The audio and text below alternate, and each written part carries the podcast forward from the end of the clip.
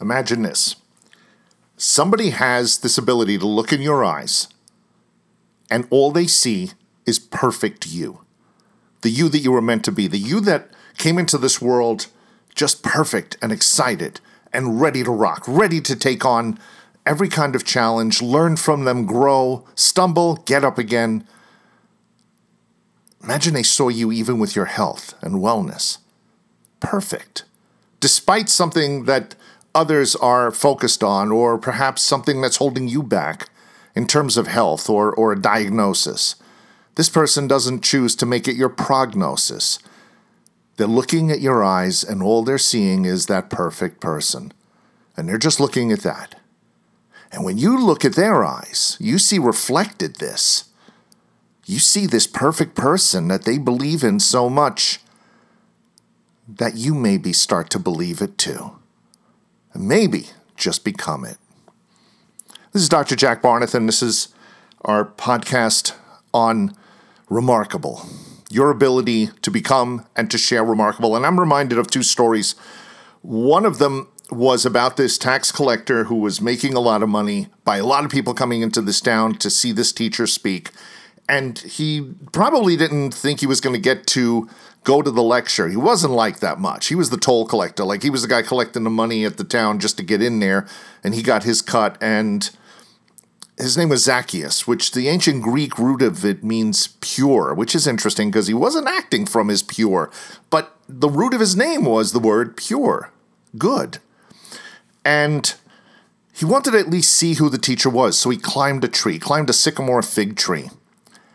And he saw the teacher coming, and the teacher, who knows how did this happen, turns to him and says, Zacchaeus, you know what? before I give my talk, I need someplace to stay and have lunch with someone. And believe me, a lot of people were inviting the teacher to have lunch with them. But he says, Zacchaeus, I'm going to have lunch with you. Come on down from the tree.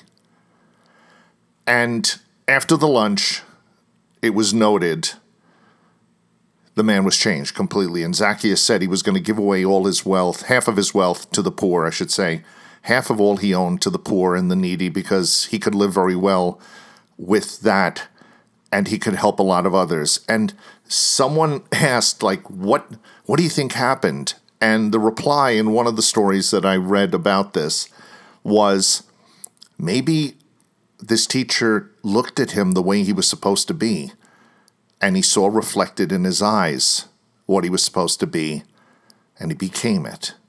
Hmm. It's interesting. I'm not naive. I know there's evil in the world. We've all witnessed it. We've all experienced it, and we're all shocked by it. But I've also seen healing.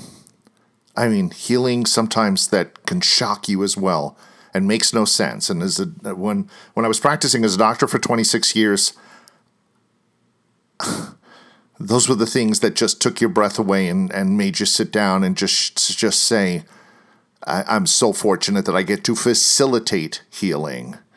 I never was so bold to say that I did it. I didn't. Facilitate steps for healing.